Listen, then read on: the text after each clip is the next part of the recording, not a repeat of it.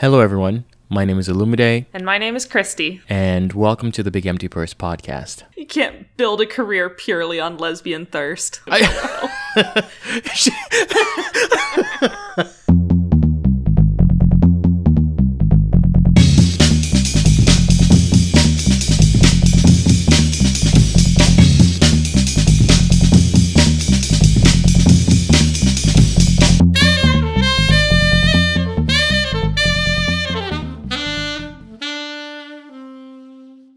so, Christy, what have you been up to since the last episode? Not very much. Living the same struggle. I did my taxes.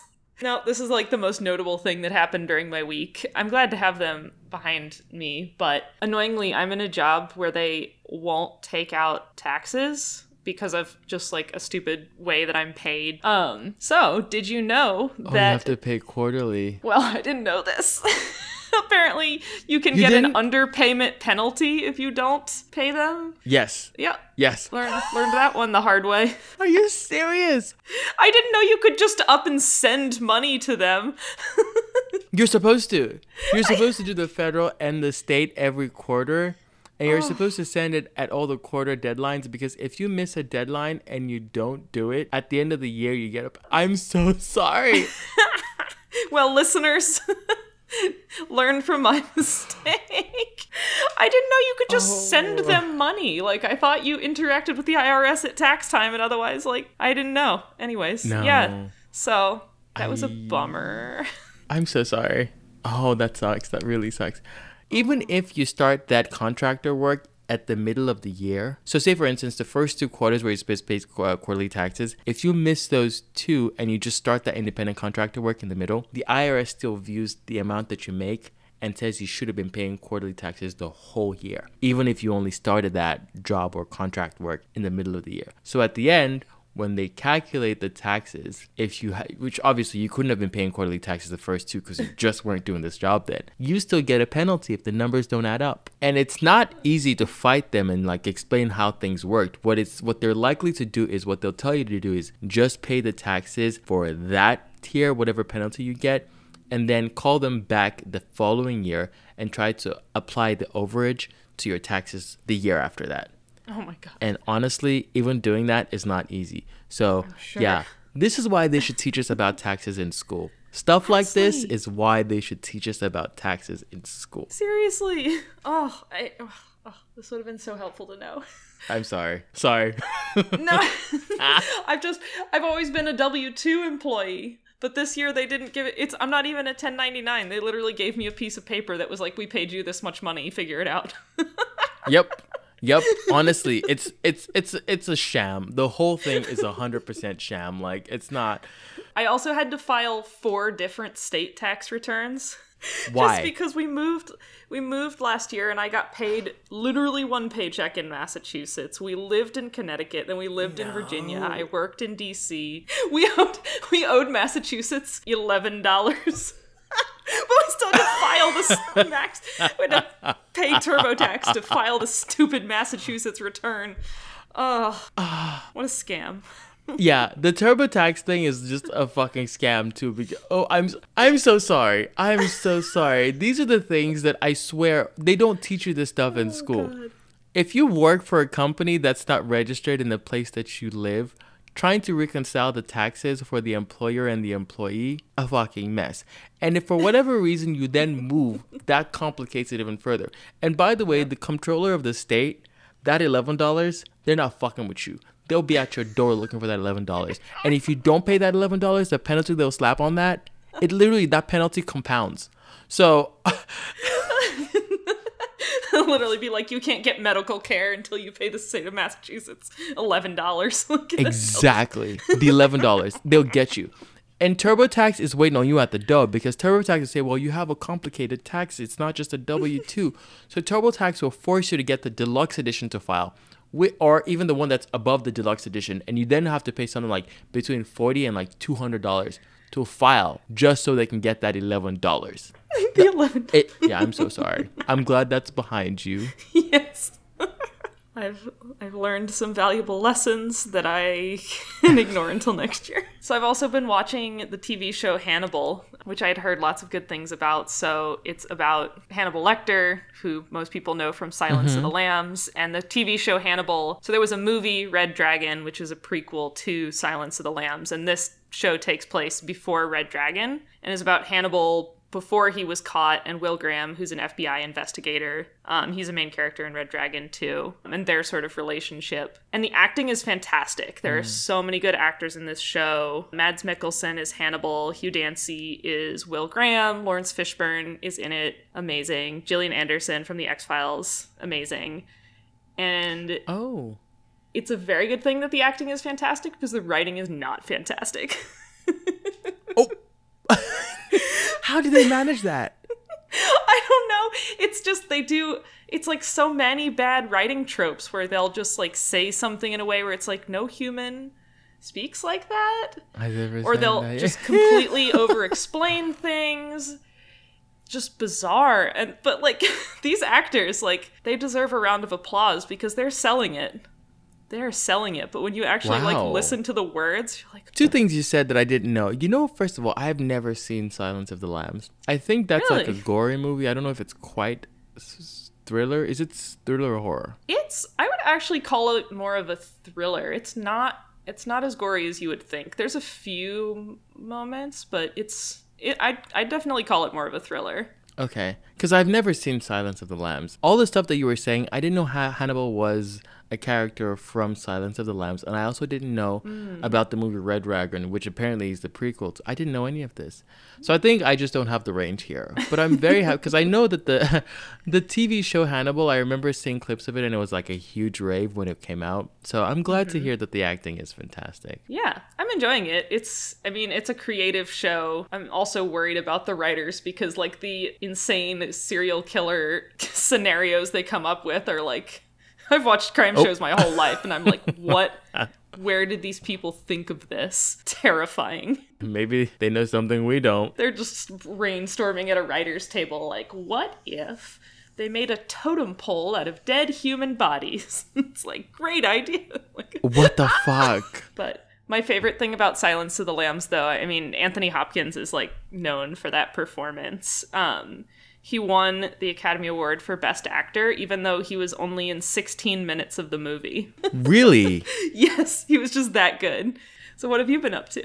So this whole week, I I was craving action movies. So I saw the new Mortal Kombat movie, which, as you could predict, has very little range, but and also the acting is maybe a C minus at best.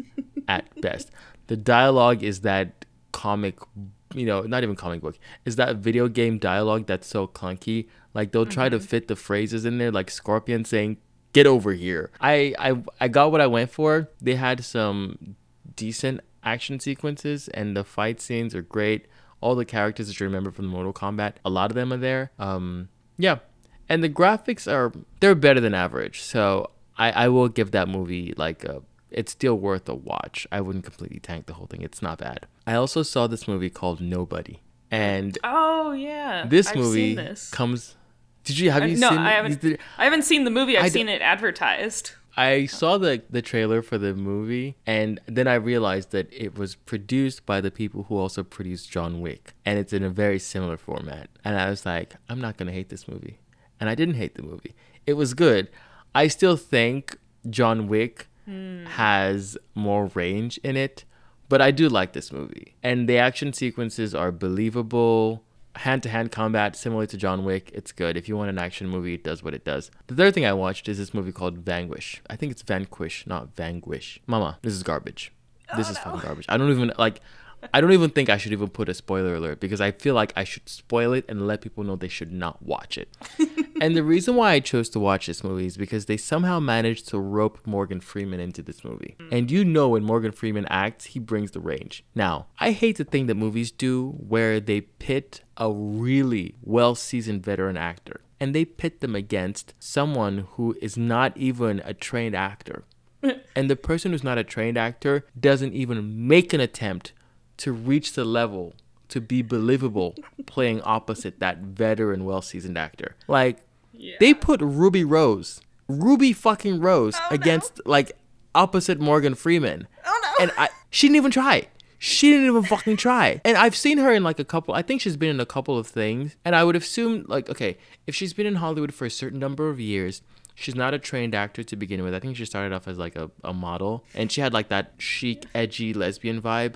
Don't at me on Twitter thinking that I'm being problematic for calling her chic lesbian. But like, that's pretty much her vibe. I'm not Oh, yeah. lying. I can't No. say it any other way. I thought over the course of the years, she would have gone to get some acting training. She would have really learned how to deliver dialogue in a way that's not clunky. No, no, absolutely not. And the plot of the movie also doesn't exist, which doesn't help. It's pretty much Morgan Freeman is like a police hero. I, look, I'm not even going to put a spoiler alert. This is what this movie is. If you go ahead, let me just spoil it for you. He plays this cop who is like a very respected cop who for whatever reason is now like a corrupt cop and he pretty much runs the corrupt police officers like a mob but he's on wheelchair and he's confined to this house and the only person who's in his life who you know has some form of working emotional relationship with him is Ruby Rose's character. And hmm. Ruby Rose's character conveniently has a daughter who has some chronic illness. So, get this. Morgan Freeman blackmails her to do his dirty bidding, and she does the dirty bidding, and she just goes around riding a motorcycle, shooting people, retrieving packages of money. And the entire time, she just looks so stiff and pained. Morgan Freeman, as usual, he played it very well. He did a good job. But Ruby Rose, come on, girl. Get some acting lessons. This is not it. you can't build a career purely on lesbian thirst.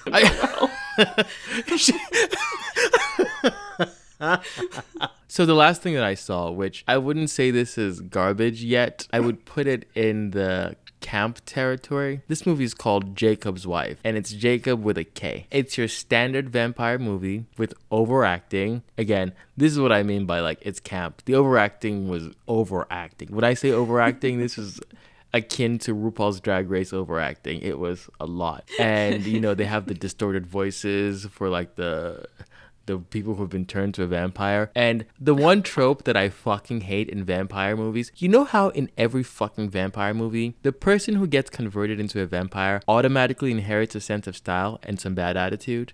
It's like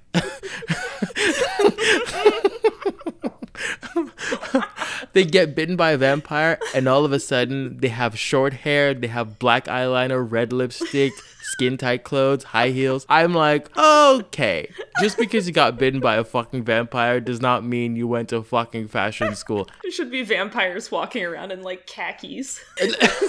Honestly, that would be shorts. more believable. Because, like, I think what they try to do is they try to put the character development and make it like a makeover. But a mm-hmm. makeover is not character development. right. I would actually challenge the writers to leave the the characters in their original style and do mm-hmm. a lot more work to make that character like that put the actor to work. The actor is there for that reason. Make them mm-hmm. show the fucking range without just putting some red lipstick on them. Like Yeah. it's a, it's an okay movie. I think I would put in the camp territory. I needed some trash movies to watch this week, and I got four of them, and that was great. So on today's episode, we'll be discussing 90s technology. Okay, so the 90s were wild AF, just completely wild. The whole 90s, from start to end. In fact, some of the wildness bled into the early 2000s because for whatever reason, the creativity in the 90s was completely unbridled. Like, people would literally have an idea to create some type of technology, and nobody would actually question how useful it was. They would just end up making the thing. And the fallout from that is we just ended up with a ton of gadgets that were short lived. So short lived. Yeah, it was like a perfect storm of things got like technologically advanced enough, but also cheap and like mainstream enough that people just went for it. Like, is this a market niche? I don't know. Th- All of this is brand new. Just do it. For example, we had Walkmans and Discmans. Let me tell you something. Because, first of all, for those of you, I feel like we have to describe what these are. For those of you who didn't live through the 90s and are not familiar with Walkmans and Discmans, Walkmans and Discmans were just pretty much portable music players. But the formats of how the music was played was different. Walkmans played cassette, audio cassette. Which, if you don't know what audio cassette is, look it up. You will be amazed that this is how we used to listen to music. And the Discmans used compact discs. CDs. Now, the reason why this is so impractical is because Walkmans, I remember, you needed some form of battery, usually double A batteries. And you needed a shitload of patience. You needed so much patience for this to make any sense because you couldn't skip to the next or the previous song because you had to wind through a stretch of tape to get there. And everything was in one continuous loop. So what would happen is you'd be listening to a really fire album. The mm. battery in the thing would just run out. It's a double A battery. You can't just plug it into a wall and let it charge. You would literally have to take the battery out of the Walkman, go to the store, get some more batteries and put it in if you didn't have batteries at home. What we used to do as kids is we would go around the house looking for all the other remotes of TVs yeah. and stuff and we take the we take the batteries out of those and put it in the Walkman just to finish listening to that album.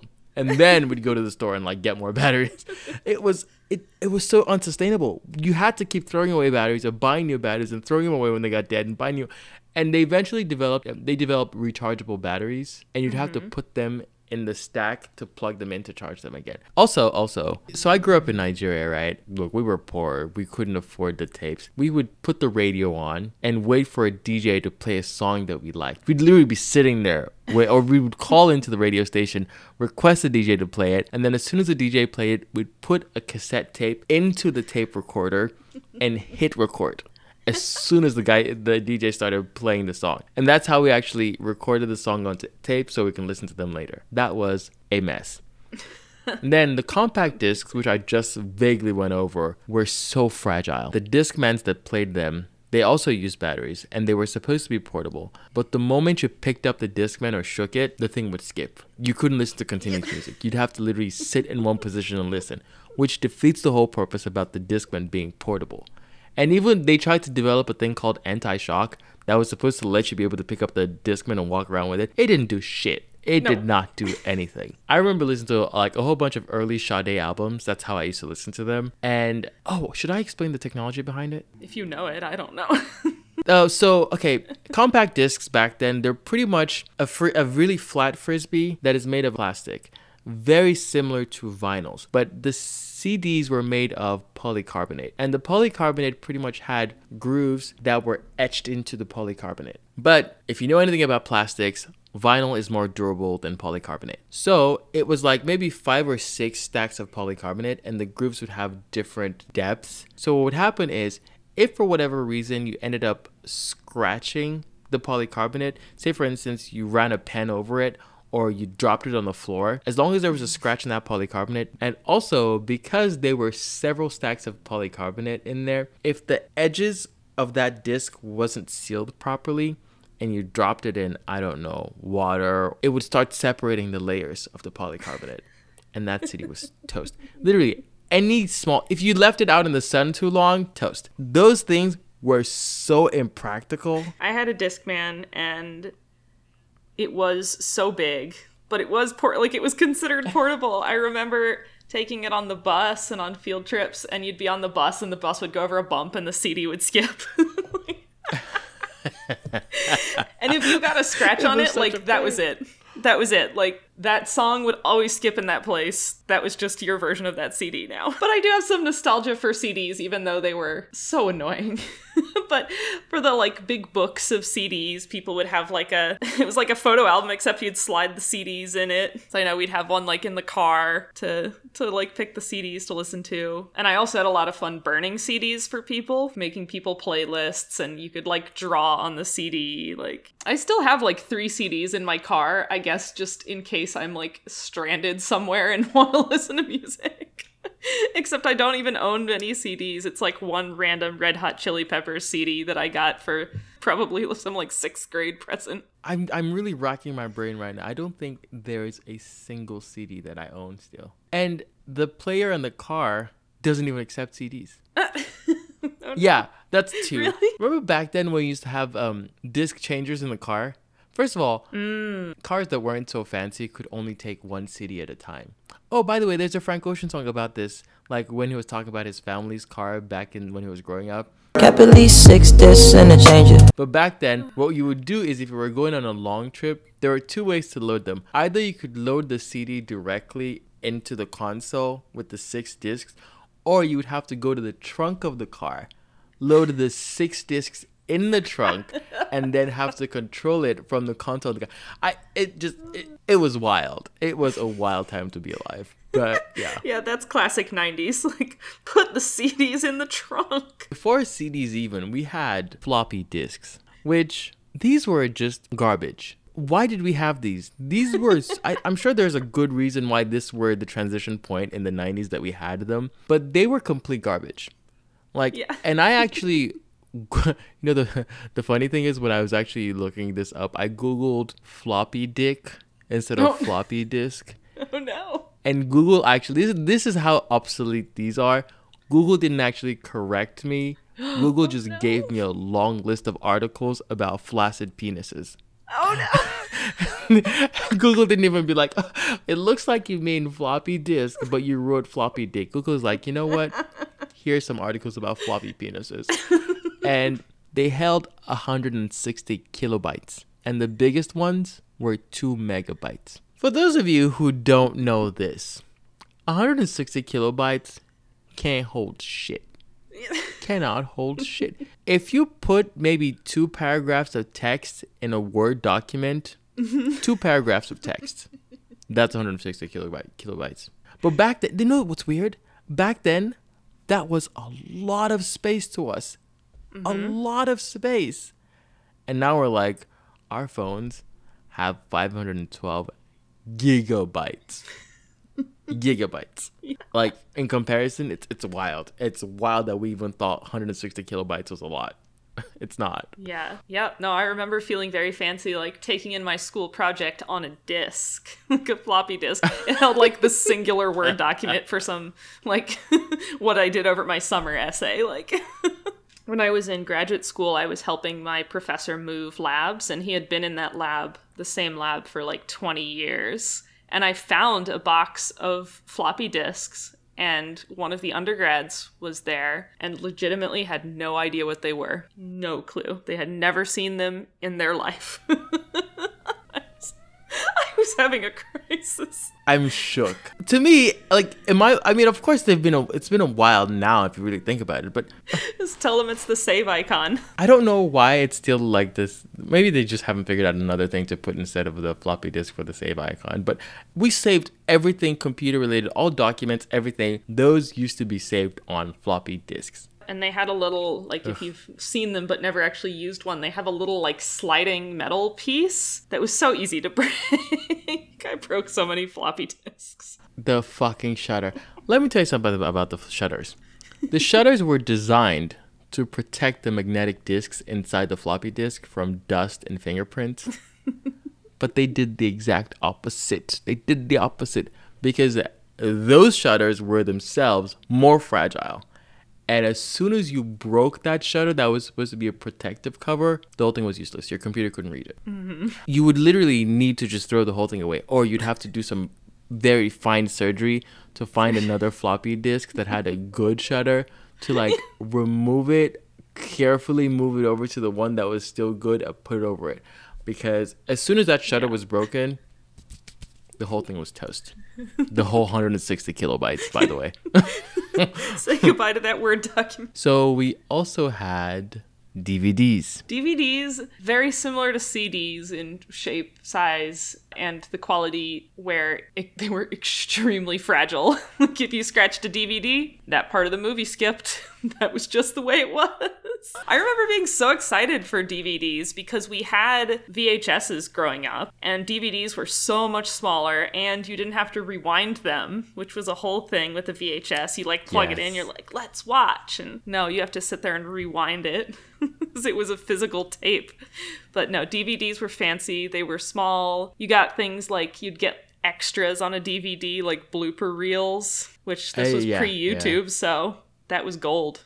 DVDs were so exciting. You just brought up VHSs, which let's just take a minute to talk about VHSs because they were video home systems and they were pretty much cassettes, but they were bigger and they were for video.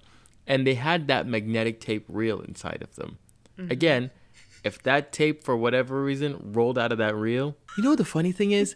what used to happen is, you know, the, the tape would, for whatever reason, fall out of the reel and it'll get tangled. So what we used to do when we were kids was, because we couldn't just go buy a new tape, we were too poor, we would do very, very intense surgery. We would have to cut the parts of the tape that were ta- uh, the, the the magnetic tape that was tangled, and we'd go find a really thin sellotape and try to tape. Did you ever do this? as- when you were- No. when you were younger. Oh, I guess you had too much money. Anyway, um, we would go and find really thin sellotape and tape it forward and backward and roll it back in the reel so we can continue playing it. And obviously, the place where the sellotape was, the reader wouldn't be able to read it. So you'd like that part of the movie would just be gone. Like whatever part you cut out, like it would just be gone. And I remember we used to have some like some really, you know, the the movies that we had on VHS that I remember as kids we used to watch over and over and over again. One of them was um, Escape from Sobibor. I don't know if anybody knows about this movie, but we had that as kids and we used to watch that all the time. then we had The Sound of Music. By the way, shout out to Julie Andrews and The Sound of Music. If you are alive and you have not yet seen The Sound of Music, we need you to go ahead and see that because there is a lot of range there. The other thing I remember from VHS, and so we had the VHSs, which were the video home systems, the actual cassette, and we had the mm. players that could play VHSs, and those were called video cassette recorders. Now, I'm sure most people don't have VCRs in their houses anymore. We, I'm sure most people have done away with them. But what I remember is we used to watch a whole bunch of Bollywood movies on VCRs. Mm. Did you do this as kids? Did you do this? No.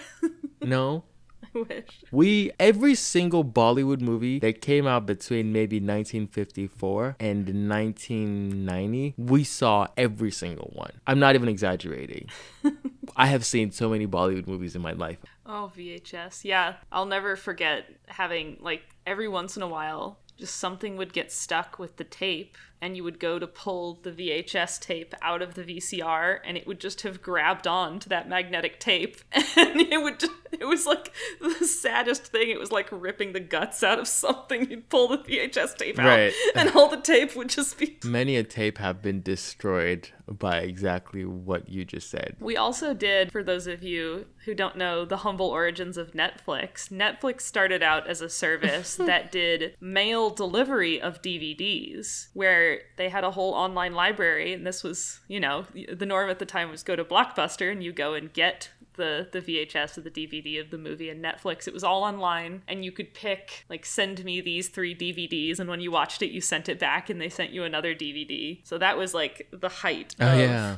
convenience was Netflix's mail DVD service. We never had we never had the Netflix mail. I guess my parents were not going to spend money on that. But what we would do is we used to do the blockbuster. We'd go to the blockbuster. Uh, in Nigeria, it was called something else. It wasn't called blockbuster. We had like a lot of um, video houses. So you'd literally go. You it's like a library. You just rent a whole bunch of v- uh, VHSs. You'd go home. You watch them. And like a library, there was like a late return fee. And at the end of every movie, they'd put a little screen that says, "Be kind, please rewind." Yeah. There was a there was a function on your VCR that you just click rewind and it'll take you all the way to the beginning. But a two hour movie, imagine a tape reel that contains second by second, frame by frame of a two hour movie. And you had to hit that rewind button on your VCR to wind it all the way back to the hmm. beginning of those two hours of the movie. That rewind would be like maybe I'm not even exaggerating, like a 15 minute job for it to rewind all the way maybe less maybe less i don't know but like after you're done watching the movie you're not sitting there thinking oh let me spend another 15 minutes to rewind this. So people would just go return it without rewinding and they used to get really upset. But you know what we used to do as kids? Like if we wanted to watch another movie immediately after we would take the tape out and we would put like a really thick pencil inside one of the sockets of the thing and just manually roll it. Ah! Did you do this as kids? No. you didn't? What we struggled. We struggled. But like that's how we used to rewind them.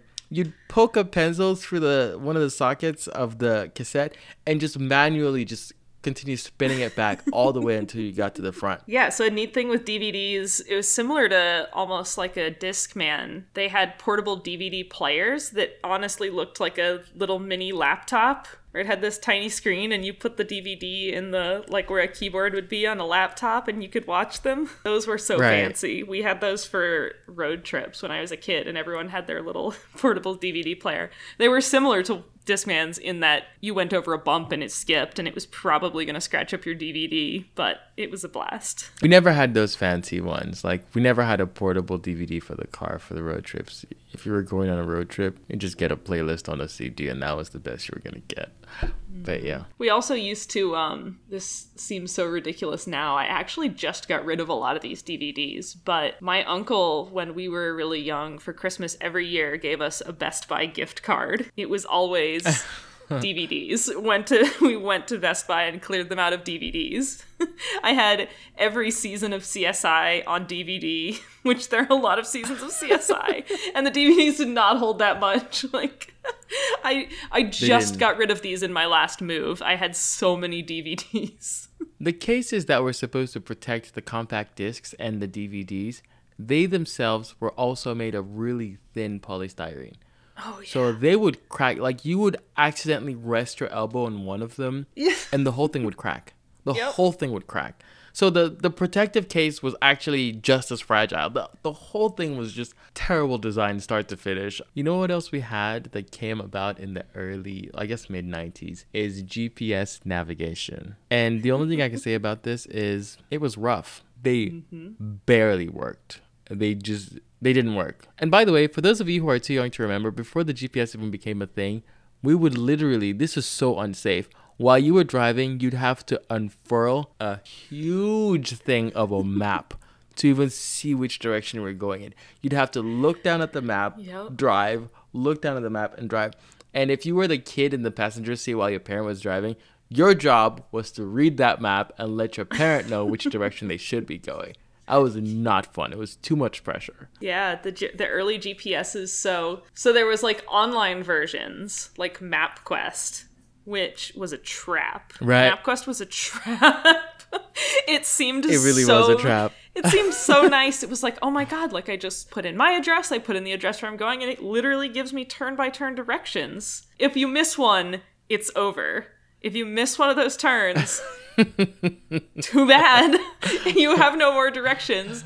And also, it was just wrong. MapQuest would just take you places just completely wrong. You'd follow their directions, everything made sense. It said this street, you went that street, and you would end up somewhere completely different than you told it to go. and you would have to literally you have to plan it ahead if especially if you didn't have a printer at home you would have to put that address in get to the mapquest step by step directions hit the print button print it out fold it put it in your bag and then get in the car to start driving. And as you were driving you'd have to look down at the mapquest paper that you printed to see what the next turn was. It was wild. Wild wild wild. So then they came out with the pretty fancy GPS, like actual units. Some cars had them built in. Again, that was like a fancy thing. But a lot of times it was just this big device that you would sit on your car dashboard and it would give you Right. directions. But those were so bad too. Yeah, it looked like a Kleenex box. Yeah, they were terrible. Kleenex box, And you know the funny the thing is, it looked like a Kleenex box that was just sitting on your dashboard. the thing is, those also, I remember when they started becoming popular, they would come with the roads and everything mapped as of the time you got the GPS. So if there were new developments that came after you got the GPS, you would need to pay them to update the version that you got. And some of them just didn't have the update function. So if you were driving in a new place that was developed after you got your GPS system, you just would not know where you were going. That's one. And two, they also had such terrible battery lives. So you would hmm. need to just leave them hooked into your 12 volt socket in your car the entire time you drove. The entire time. Yep. Yeah, the, those those were. Oh God, I'm so glad we moved past that. Um, Like my mom still likes those, by the way. She still likes them because she doesn't like like using her phone for stuff.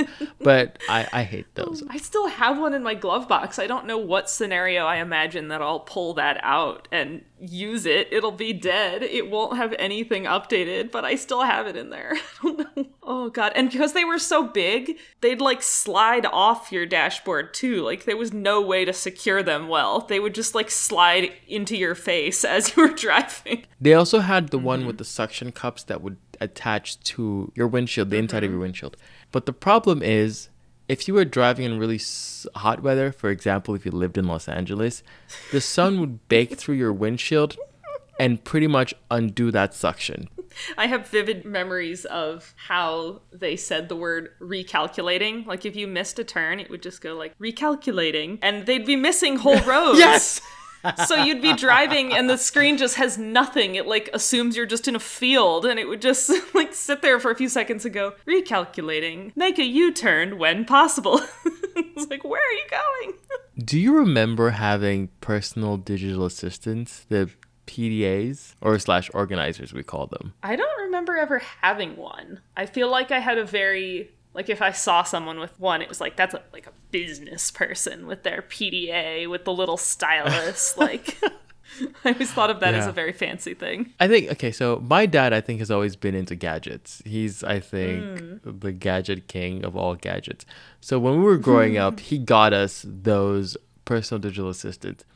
And I used to feel so cool using it. Like I had nothing to use it for clearly, except like for me to put like, you know, stuff in a calendar or the the useful thing that I used them for is they used to come with a dictionary preloaded in them. Mm. So what I would do is I'd keep the PDA next to me if I were reading like a book. And if I came across a word that I didn't know, it was so easy for me to just look it up on the PDA. It's like a real dictionary. You'd have to keep scrolling until you find the word, the word that you wanted. It's not like you just type the word and it would just automatically give you a definition. You'd have to start typing the word and then you'd have to like pick the one. Yeah. Yep. So much of this 90s technology, like looking back, it's objectively bad, but at the time, it was so exciting. Like it was Exactly. like, genuine genuinely revolutionary. The next thing that I did not have is a Game Boy.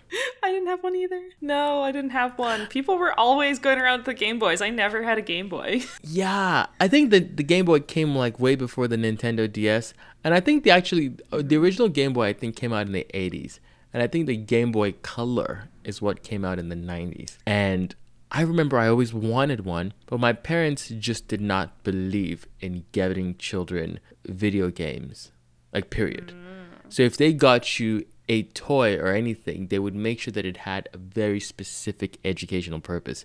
So my mom, when I was young, she got me a speak and spell. Did you ever get a speak and spell? I had a speak and spell. Yeah. I thought the speak and spell was the coolest thing as a child because the speak and spell would literally, it was like a mini portable spelling bee. It would say a word to you and it would prompt you to actually spell it. And if you got it right, it'll like, congratulations, you got it right. It would like give you like encouragement or whatever. And I used to find it so cool. I was like, let me see how many words I can get right. The Motorola StarTAC. This was revolutionary because it was the first time the very first time we had a clamshell flip phone. Because we had flip phones before this, but they were the reverse flip phones where the actual phone looked like a brick, but the number pad was just covered by a flap. And you would hmm. pull the flap down to reveal the microphone and the numbers. That was technically a flip phone, but it wasn't the clamshell flip phone where the screen is completely on one side and the number pad was on the other side. And I remember the star StarTAC. That was I didn't have one personally, but like I knew like my aunts and uncles who had the star StarTAC, and I was like, this is so cool. I know the StarTAC because I one of my neighbors got it. and because they got it, I got my first phone, which was the predecessors to that, which looked like a home phone handset. They just were like a big You had one of those? yeah, with the antenna you pull up. Yeah. That was Like personally, you had one? Not for the household, you had one? for me. Yeah, that was my cell phone. that was my first cell phone. You were rich as fuck. Oh, I got it as a hand me down. That was a hand me down. No, no.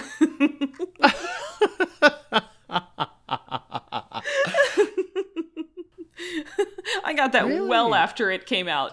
By the way, I'm saying I got that phone. I did not get that phone in the 90s. That was a 90s phone that I got in the 2000s. Oh, makes sense. I get it. I get it. Oh my god. All those 90s phones, though, the antennas killed me. You had to pull the little antenna out of it, and they were so flimsy. Yes. Th- this is not like a 90s thing. I think in the very early 2000s, we had the indestructible Nokia 3310. You know what I was going to do the other day? I was going to go and try to see if I can buy it just so I can have it because that is an iconic piece of technology. Yep. That phone did not have the antennas you had to pull out. It was all embedded into the phone. The phone was made like a solid brick. you can drop that phone 200 stories, it wouldn't break. yes. And it had games on it too. It had like Snake, and you could actually go in and compose your own ringtone on that phone. Do you remember this? No, I had forgotten. I remember this now that you say it. I never had it, but you could compose yeah. your own ringtone. And people like I, this. This is such a skill. Like they would listen to a song in pop culture, know the notes that went in there, and mm-hmm. go into their phone and compose it. So their ringtone would sound like because you couldn't just go download the song and make it your ringtone. Like the phone wasn't capable of doing that. You'd have to yeah. compose it with the right notes to get the same sound, like the rest and everything in between. But it didn't even sound good. It would just be the like beep beep beep beep beep beep beep. like it just sounded. Yeah, the chirpy so sound. Impressive. it was still so impressive. You knew somebody composed that, but it wasn't like it sounded good. Yes, and I don't think you could transfer them from phone to phone. So the like, if if you found somebody who composed it, it's not the case where they could just send it to you by Bluetooth because we didn't have Bluetooth. We did not have Bluetooth back then. No. Or you know what came before Bluetooth that people don't remember? We had infrared before Bluetooth, where you'd have to take your phone and touch it against another person's phone at the very same exact infrared spot to transfer. Do you remember this? No, that's crazy. The fucking Tamagotchis. Am I saying that right? Tamagotchi. Tamagotchis. These I I just know of them. I never had a Tamagotchi. No. Oh, I loved the Tamagotchi. I didn't. That just like appealed to something within me to like take care of the little Tamagotchi. I mean, it was so simple. It was just like a little device, and you just had to do extremely basic things to keep it alive. But I loved it. My husband apparently, I was Oh. preparing for this episode and mentioned Tamagotchis. He's like, I could never keep one alive. They just died every time. I was like, I hope this doesn't say something about your caregiving abilities. I think I'd be terrible at that too, because Yeah. it's like you. You first of all, you'd have to carry the Tamagotchi everywhere in case like you. I I didn't have one, mm-hmm. but I'm just imagining like for you to tend to it so often, you'd have it to have it on your person just to remember to do things. And oh, yeah. if you left the Tamagotchi and you went to school and you didn't take it with you to school, or it came back, like yeah, it, it'd be the end. It'd was- die. Oh god, It would literally die. Yeah. No, they were on. They came on little keychains because yes, you did have to take it places and take care of it like consistently, or it would die. it was. Speaking of things that came on keychains, we're gonna talk about hit clips, which I didn't have. No. These, I think, they faded away before I even moved to the U.S. They they were gone, and where I'm from, we just didn't have hit clips. But I don't even. How, how would you explain a hit clip? It was so stupid the concept. Yeah, this was pure '90s fuckery. Just this was a useless invention that did not last very long. If I'm remembering correctly, it was like you had you had a little hit clips player, and the hit clips uh-huh. song things were like these little cassettes, sort of. They were they were a lot smaller than that, but they were these little squares that you just stuck into the hit clips player, and they played like part of a song. Yeah, they could only they could only play like 60 seconds or less. Yeah, they played a clip of a hit song. it was so terrible and so annoying. But I remember seeing them. I didn't have one. I think my neighbor had one. But I remember like standing in line at the grocery store. It was one of those things they'd have when you're standing in line, like all the little hit clips, and you could buy hit clips because you had to buy an individual one to get 60 seconds of a song. It was a scam. But that, at that point, we already had cassettes that can hold much longer, and we had cassette. The hit clips didn't make any sense. I don't know why we had. Again, '90s. We we had creative freedom. People would just mm-hmm. created dumb shit just because they had the idea. They didn't even stop to think. Just because you can do it does not mean you should actually go through with it because it's not useful. Yeah, yeah, hit clips popped up in that small space of time between like you could listen to like a CD or a cassette tape and it had everything on it, but it was the player was big, like the the tape was big, and then there was that, and then not too long later, we finally got MP3 players where it was a really small device and it didn't hold a lot of music, but it was a very small device. And hit clips happened right in the middle where you could have that tiny cassette with a song on it, but it wasn't, but it was just the one song. So that was just like It a just was- very yeah. specific short market niche that Hit Clips jumped into. So we also had easy bake ovens, which I didn't have. I like I only know No? about them because they're like in the popular culture zeitgeist. But I did not have an easy bake oven. No. Oh my god, I love Were they the effective? Easy Bake Oven. No, they were terrible. I loved it. It was literally like a 60 watt light bulb. It it's not meant to cook things. but you did it anyway. It was bulb. so terrible. It was so terrible. It was like it just made stupid, useless, not good cake slash cookies.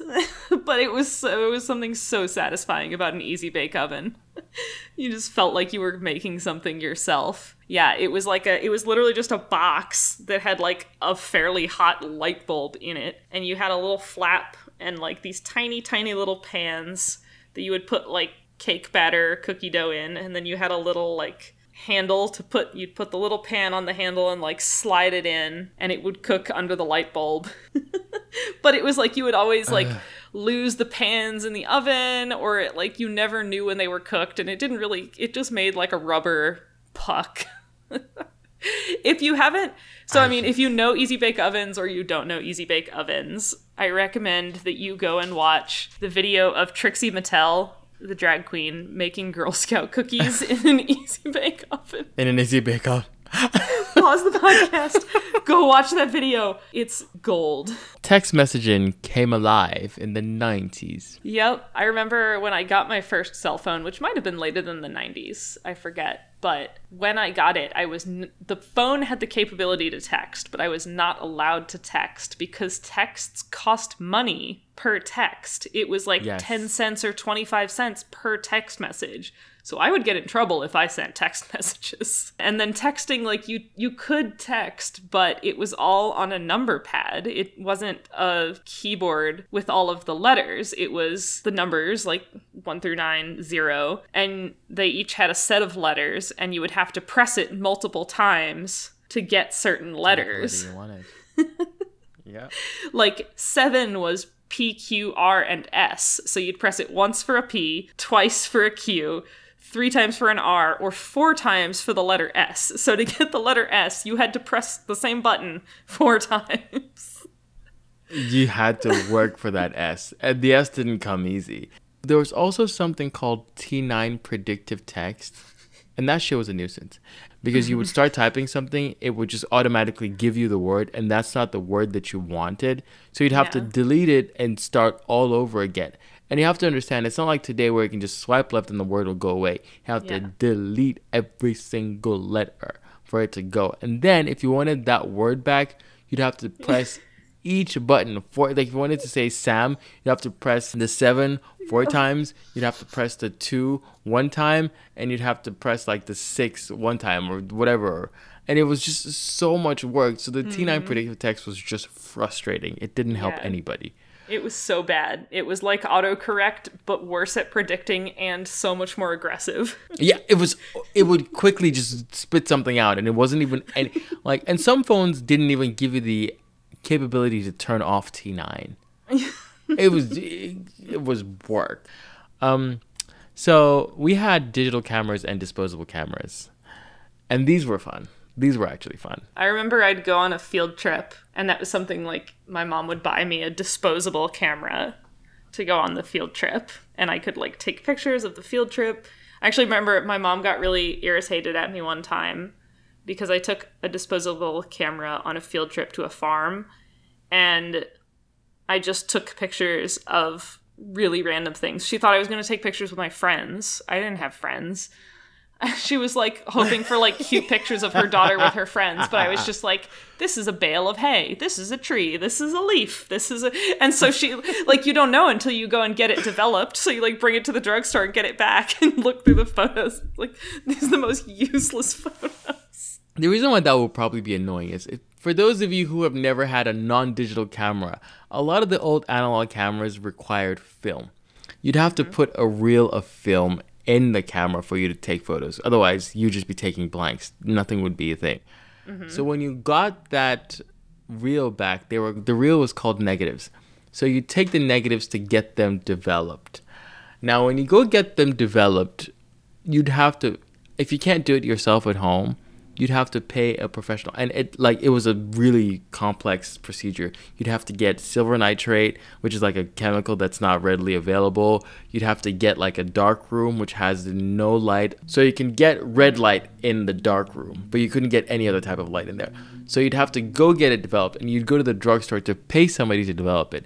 And can you imagine if you paid all this money to develop all this negatives, and what you get back is just your daughter taking a photo of a bale of hay? I'd lose my shit too. Yeah, the disposable cameras were a big thing then, and this was.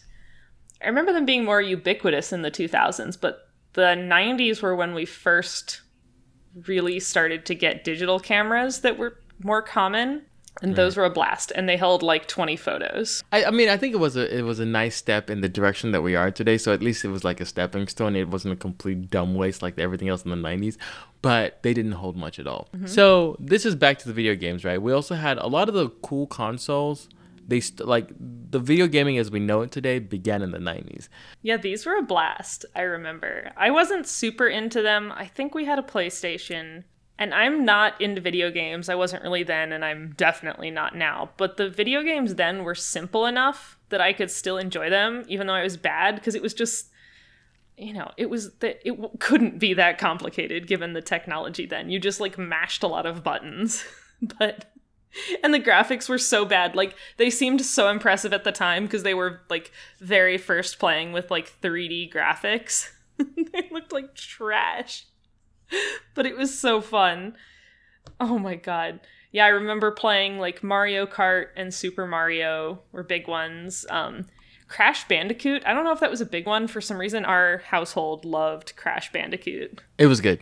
It was it was a big one. Crash Bandicoot. I didn't have one, and I know what Crash Bandicoot is. That was great. Um, there was a James Bond one in the 90s, James Bond GoldenEye video game. You know what's funny about that? That James Bond GoldenEye. Remember that meme we keep talking about where Shirley Bassey talks about Tina Turner saying she doesn't have the range? Mm-hmm. That was the soundtrack Tina Turner did that made Shirley Bassey say that. Was the soundtrack to GoldenEye that came out I think in '95, and of course they made a video game to go with it. But yeah, anyway, yeah, no, I, I remember these. The only thing I love, I, I remember vividly, is whoever crafted the Super Mario soundtrack as you played along. That shit was so catchy. Do do do do do do do. Do do do do do do do do do do do do do do do do Yep. and da na na na na da na na na da na na na na we like you would Yep. and I they they had very very specific clips. If you were about to die, you knew what clip was about to play. and those games were actually I tried to like those ones were actually difficult. You couldn't just mash buttons with Super Mario. You'd Yeah. actually have to know what you were doing. What we could mash buttons with were fighting games, which is what I liked. Now, if you were playing uh, Street Fighter, or even later, Tekken came, I think, a little later. The Street Fighter with the Chun Li and the Guile, you would literally grab the. By the way, for those of you who didn't grow up in the 90s, the PlayStation controllers we had back then were wired. There'd literally be a wire Oh, that yeah. would connect your actual controller to the console. And what people would do is, if you were beating them in the game, they would go to the con- the console and yank your um, controller out of the just to make sure you weren't beating them anymore. But anyway, we would just grab the buttons and start mashing them, hoping like any one combination would get you to win. Yeah, that's how I used to play them back then. Do you also remember the Doom video game? No, I don't remember that one. Doom was like I don't even know. It was like a scary. Zo- I need to pee first of all. Done. I really need to pee. But it was like a a zombie game, and you had to go around killing zombies. And Just kidding. I can't hold it. I have to go pee. that's fine. I'll Be right back. While you are too. hold it. One of the greatest things in human history ever came out in the actually It started being developed in the 80s, but actually came out in 1990. And everybody were talking about the fucking internet. By the way, I've always known this. Like, the internet should never be used as a tool to bully others. So if you feel like you're being bullied, log off, you little bitch. no, I was kidding. No, no, no. I stole that from, I think I've told this joke on the podcast before. It's Yeah. from Lala Milan. She's great. But what I was going to say is the internet actually started as like a web for universities to communicate with each other and send published works like academic documents.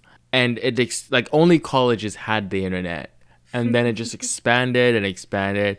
And it was launched i think in 1990 and you know what? I'm going to go out on a limb and say this is the best thing in human invention period. Period not the wheel not the combustion engine this is the best thing ever I think I think you could defend that. Yeah.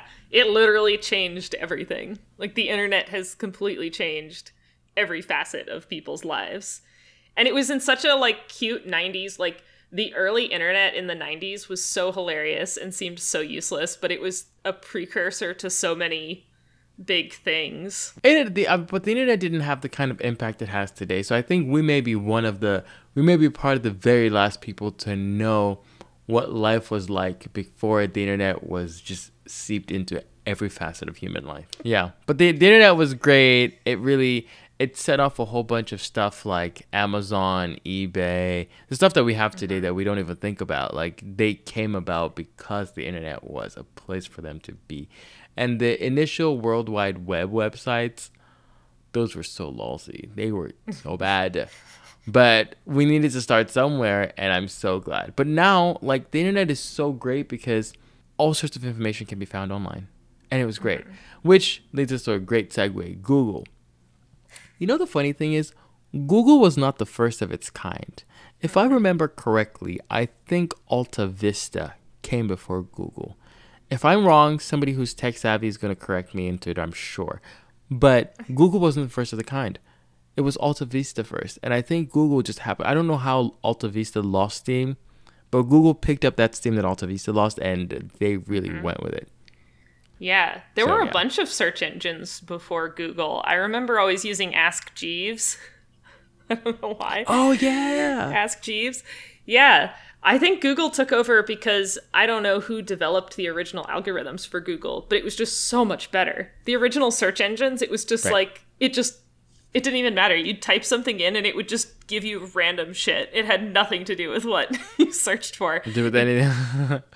right. Oh my god, but Google would find things like the most random things because it's not like the internet now where you Google something and the exact thing pops up and there's 10 other pages that say the exact same thing. Like web pages with information where just like some random person wrote this web page and the background is lime green and there's like a little animation of something on the side and it's like the history of such and such that you need for a report. It's the internet was so but Google would find it. Google would always find it. The Yeah. I think maybe that's why they won. They they had a better algorithm to find things. Yeah. Shout out to Google. Honestly, nobody thought like something so seemingly dull like a search engine could become the behemoth of a company that Google has become. Like they turned a search engine to one of the most powerful companies in the world. Oh, and a fitting end to the episode on 90s technology was Y2K. Do you remember people freaking out about Y2K? Oh my god. I was first of all, I was a kid and I was thinking to myself, it's not fair for white because everybody the whole thought was Y2K was going to be the end of the world. And I was like, I'm too young. You all have had a chance to live your lives. I refuse to die just because we're going to turn 2000 in the millennia. Yeah, for those of you who weren't involved in this hot topic, what people thought would happen was all of the dates in computers, because you had limited space back then, dates were just the last two digits of the year. So they wouldn't bother to say, you know, 1990, it just said 90. Well, then 2000 was coming along, and everyone was freaked out that the computers were going to think, oh, the year is 99, now the year is zero. and the predictions were like, banks are going to shut down, the stock market will crash, nuclear power plants will blow up, planes will fall out of the sky. Like, people thought when the year turned that everything was going to just be destroyed and it was the most anticlimactic thing nothing like nothing happened nothing happened which of course nothing happened but, But oh I my remember like this there was this there was this feeling of after it turned and nothing happened, there was this feeling of, wow, what do we do now? It's like Yeah. a whole new millennia has started. Like this is 2000. What happens now?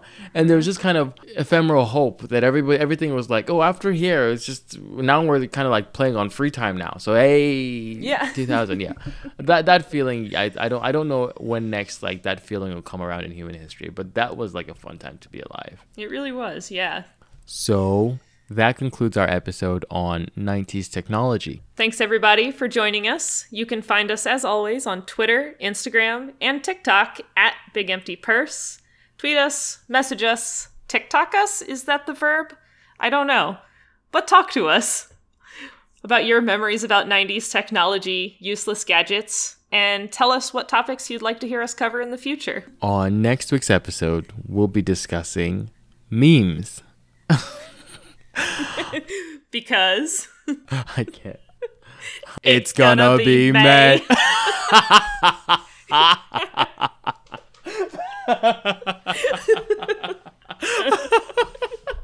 my god, I hate us so much. Until next time, peace.